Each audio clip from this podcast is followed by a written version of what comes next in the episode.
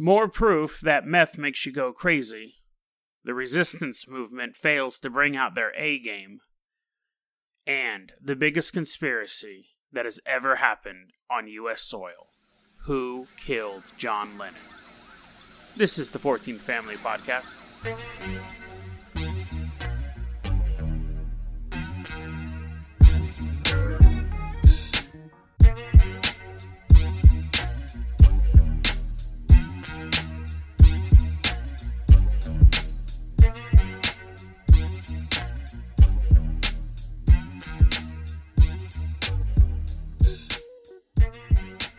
Okay, everyone, my name is Jason Carpenter. This is the 14th Family Podcast. Podcast about paranormal, conspiracy theory, true crime, and all sorts of other weird news. And it's already happened. This is episode four, and I'm barely able to record it. It's funny because I thought, you know, I could do a weekly podcast, but I know after probably about two or three weeks, I'll stop recording the neat thing about doing a daily podcast is it's actually more it's shorter. Uh, there's less work involved so it's actually easier to do but uh, man i've just been dealing with some crazy migraines today and i was like oh, i don't want to do it i don't want to do it and i thought to myself even though these are kind of you know introducing you know introductory test podcasts you got to do it. You got to do it every day. You got to do it every day. We got some good stuff coming up though in the future that uh, we'll be talking about as we go on. So, yeah. Yeah, I'm going to try to keep the energy level up. First off, you know, last episode I was talking about meth use and, and just how how I couldn't stand it. I thought it was probably one of the worst drugs that I um, came into contact with, uh, not personally as a user, but just as the um, eh, people in my life. And, and here's a little tip if anyone wants to find anything entertaining online what you can do is you can Google blank conspiracy. You can also do it on YouTube. You can YouTube blank conspiracy. And what's going to happen then is that you will be able to find the weirdest conspiracies you probably never would have thought of either, you know, in, in any sort of way. So um, earlier today, I was looking at some videos and looking at some good topics to talk about, and I Googled meth conspiracy. Now, obviously, a lot of the stuff that came up was, um, you know, charges for conspiracy, for distribution, things like that. But one of the second links that I found was was this. It's, to to to prep the sample you're about to hear. It's late dusk it's you. It's like you can. There's just a little bit of sunlight, but whoever's recording it is completely bathed in shadow. They seem to be walking around. Surprise, surprise! Some sort of trailer park. Anyways, here is the uh, video. We'll have the audio for you of the title of it is Heroin in Crystal Meth Government Conspiracy. Let's listen to this. It's getting pulled up right here. I hope you guys are doing good. I hope you guys are doing good. Just having a really bad headache. Yeah, I hope you guys are enjoying the podcast so far. I really enjoy doing it. It's actually getting like a, my creative fluids pumping in in other parts of my life as well. So I'm, I'm having a lot of fun. It is on me. I just can't see right now because I'm white. I mean, it's dark. Can you imagine being white and it's dark and you're fucking with blacks and you can't see them and they want to kill you? So apparently, black people uh, black people have a an advantage to being in the dark. I, I I think that is probably like one of the most old school racist things possible. That somehow their skin color gives them an advantage to dark combat, to like night combat. Which you know, I mean, it, I don't, I don't necessarily see how that's possible. You see whether or not someone's skin, well, and you know, this guy's obviously on meth. Whether or not this their skin is white or black, you still see like a six foot figure moving towards you. Uh, but anyway, so he's afraid of getting stopped um, when he's because he's and you know what's weird is like I said you can't really tell what he what he what race he is. I'm pretty sure he's white, but even that he seems a little unsure of himself what color what race he is. So let's keep listening here. Oh yeah, well you know what? That's why the lion don't go in, into the jungle because he get eaten for food. Straight up. All right. And I tell you this: there's a conspiracy by the U.S. government to make people pipe drunk and stupid. Okay, there's heroin in the.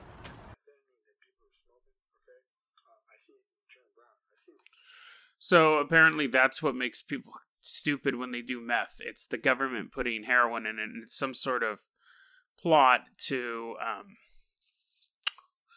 to dumb them down. And it's interesting because anyone who's been around meth addicts for you know uh, any period of time, the conspiracy theory thing is really big. They're super observant. So uh, he goes on to explain it as he sees people smoking meth and as he's probably smoking meth himself, as it starts to turn brown, he perceives that as truth that there's heroin in the in the meth as opposed to simply things turning brown when they're caught on fire. I don't know how he explains a pink hamburger patty turning brown as you're cooking it, but um, that that's where he's at mentally. Methamphetamine that people are smoking, okay? Um, I seen it turn brown. I've seen it before, right? And there's a quick fix. What you do is you heat it, right? Uh, smoke it, and, and, and when it's still liquid, stop. And then from the back end, just put a little acetone in, it, let it go in, pop, and it'll get all that shit out. Back it out where it came in onto a plate, and it'll whiten it, and it'll make it so you don't get dumb into our methamphetamine. It's definitely a cultural problem. So, yes, confirm this guy does smoke methamphetamine. And to be honest, I had no idea what he was talking about, where he was like emptying the pipe and the liquid and you put something in and it pops, because I not a. I don't know, but I'm sure if I have any listeners who are uh, meth addicts, former meth addicts, or just a recreational meth user, don't do it. Don't do it at all. But um, maybe they know more what's going on. We're almost done here. And you know what? It's a conspiracy to make people fucking stupid and basically fucking brain dead. Okay, so you know, and that's always the amazing thing. If you type in blank conspiracy, you will uh, find out.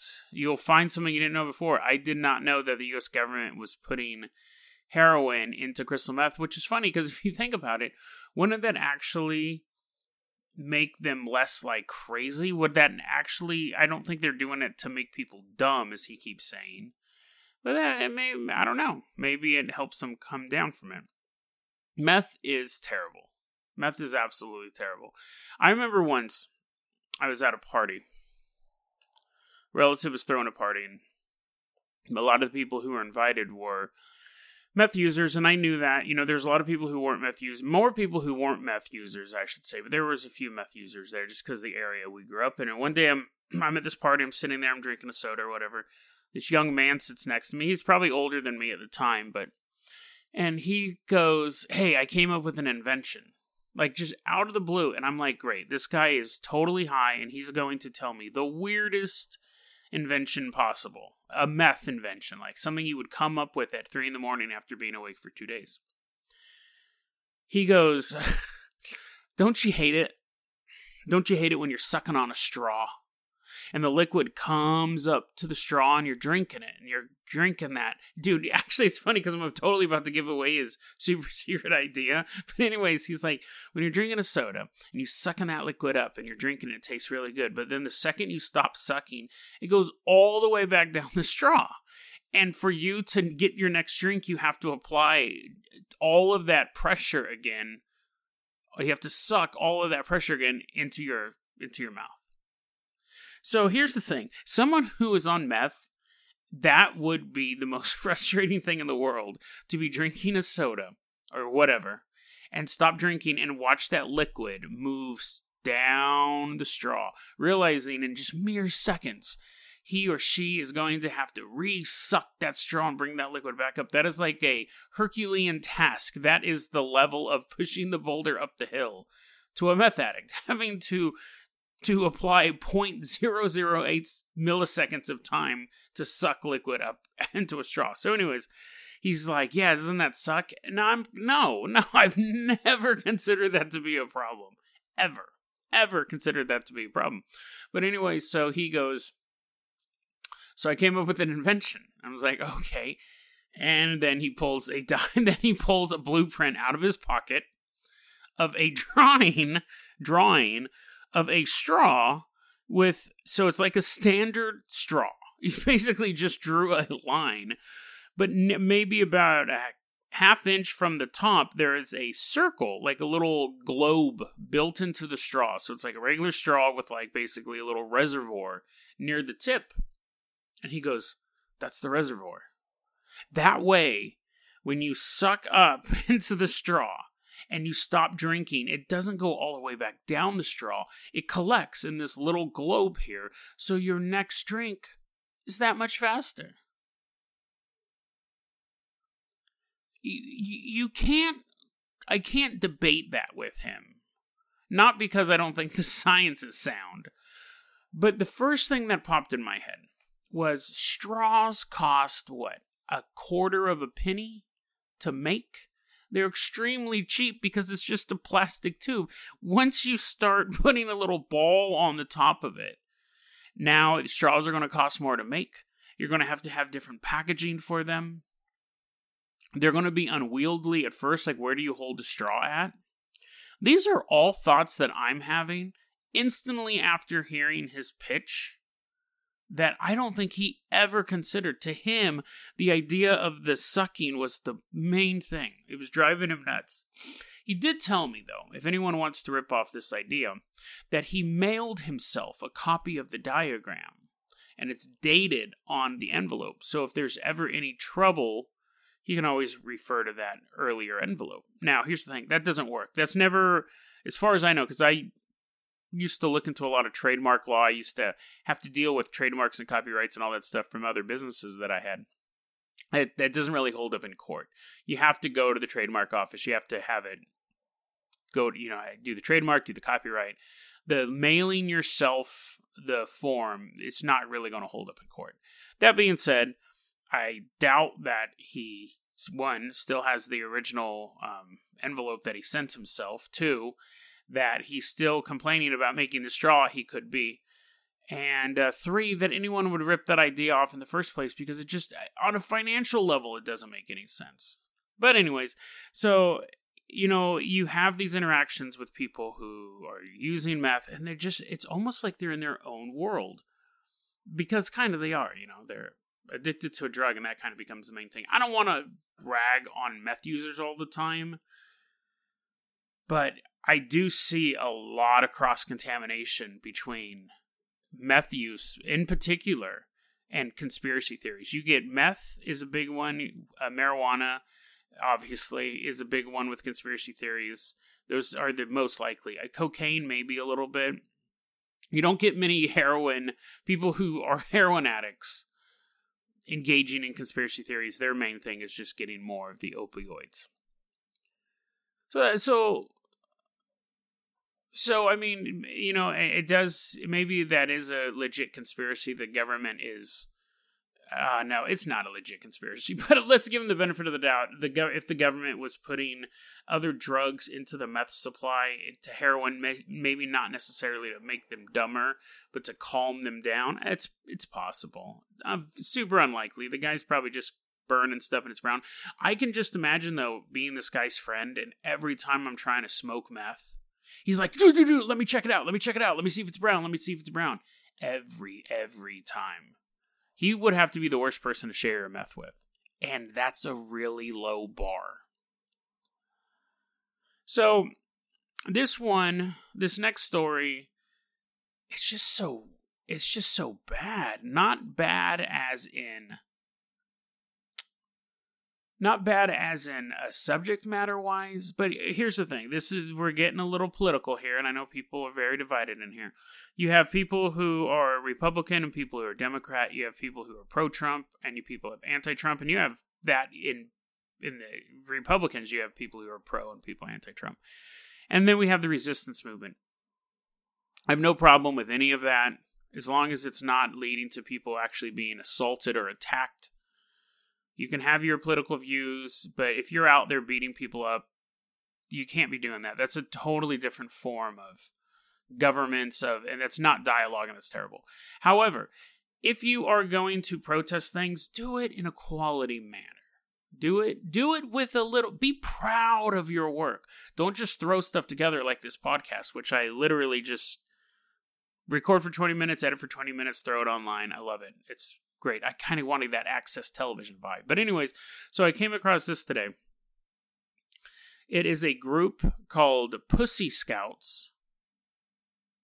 And uh, it's I, don't, I haven't been able to really suss out what they are. To be honest, it might actually be a troll. The thing is, is that we have come so far that you can no longer tell if someone's being actually sincere in their beliefs or if they're trolling because it all seems the same. This is a group called Pussy Scouts. You can go to pussyscouts.com was their website. I found this on YouTube, but it is a music video. It's a rap song with um because you're not going to be able to see it, so I'll play the audio. But it's, it's only a minute long. I'm not going to make you endure it too much. But it's a rap song with four little Girl Scouts rapping about President Trump. Anti. I, that obviously should be with the pussy. Sexual assaulter, he, you know, Muslim bans, racist, things like that. They can make those valid points, but just do it well. I, I, I you guys are being um, spared some of the visuals because it's just it's just a guy in a big fake Donald Donald Trump mask. Now he's like knocking a wall over and stuff like that. Okay, so there's two big things that two there's three problems that I have with that video. One, the quality is absolutely terrible. Though that rap is awful. They need to get somebody who can rap someone who can write something. It is just so grating. So, and the thing is, what's the audience there? Is the audience people who uh, agree with them? Eh, fair enough. That's totally fair enough. Second problem I have with that, though, what is with people getting little kids to cuss? I don't want to be a. I don't think I'm that much of a prude, but I, I don't think it's necessarily endearing to have children cuss. Eh, we see it all the time, all the time in these political statements nowadays. And it's supposed to be like, oh, yeah, look how raw and cool we are. That this nine year old girl says bitch and kick your ass. And that, that's just not an. It, I, I think it's. I think it's just crass. I don't like that. And I've never liked it. I'm I cuss personally in my life, obviously but you learn like you don't cuss so much at work as you do with your friends and things like that. You you learn to kind of limit your speech in that way. So, but I mean, yeah, I just you know it's bizarre. It, it's almost a little heartbreaking when people bring their kids out like this. The third thing, and really the main thing that bugs me about this, is yesterday's podcast. I was talking about flim flam and how people basically once they start um, trying to make money off of their message, whether it be Bigfoot or this, that's when I have to. That's when I feel like I have to call this out. This video was thrown together in an afternoon. The quality is that bad. The song was probably written in about 20 or 30 minutes. You heard the beat, it's just nothing. This was dead, and when I said, Who's this designed for? What's the audience this is for? It, they said it, it's to sell merchandise. That is the only reason for this. They're not trying to change voters. They're not trying to educate voters. They are trying to sell merchandise. I don't even think they're trying to energize their own base. The main goal of this and so many other political outlets on the left and the right is to sell merchandise, to sell books, to sell tickets. And I think that is a conspiracy theory. I think that you have people who have legitimate concerns with politics and then a thousand other people who are trying to make money off those concerns. We see it on both sides. We see it with books mostly. But merchandise has become a big thing. What do they say at the end? They're not like, write your congressman and tell them you want Trump impeached. Not get out there and march in the streets and let them know you won't be silenced. It's buy our hats or shirts go to our website and they show a couple of the shirts that they have. Girls just want to have fun, demental rights. Okay, that's fine. It's just simply sell merchandise. This is probably one of the biggest conspiracy theories right now. People are being sold a bill of goods saying that people are going to fight for them for change buy my merchandise. That is that's insane because people are falling for it. People are 100% falling for this. They think if they buy a shirt from this group, they are supporting someone. They are only merchants. That is it. They are simply merchants. They found a cause to glom onto in the story. And it's really sad because politics is basically getting traded for, you know, 30 pieces of silver. So, Here we go now. Oh, man. We're at 22 minutes already. I wanted to keep these to around 20 minutes. I had one more great story for you. I'll give you a teaser and we'll do it next week. Did who who shot John Lennon? I want you to think about that. Who shot John Lennon? This may be one of the biggest conspiracy theories ever. According to Stephen Lightfoot, that is. Stephen Lightfoot believes that the mystery of who shot John Lennon is on par with the crucifixion of Jesus Christ. Stephen Lightfoot has been trying to expose the true killer behind John Lennon's murder since it happened.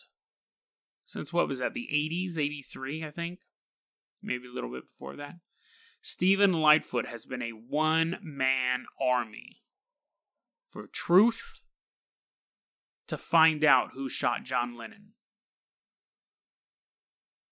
Next week, we will go into vast, vast detail over the murder of John Lennon, over the true murder of John Lennon, according to Stephen Lightfoot.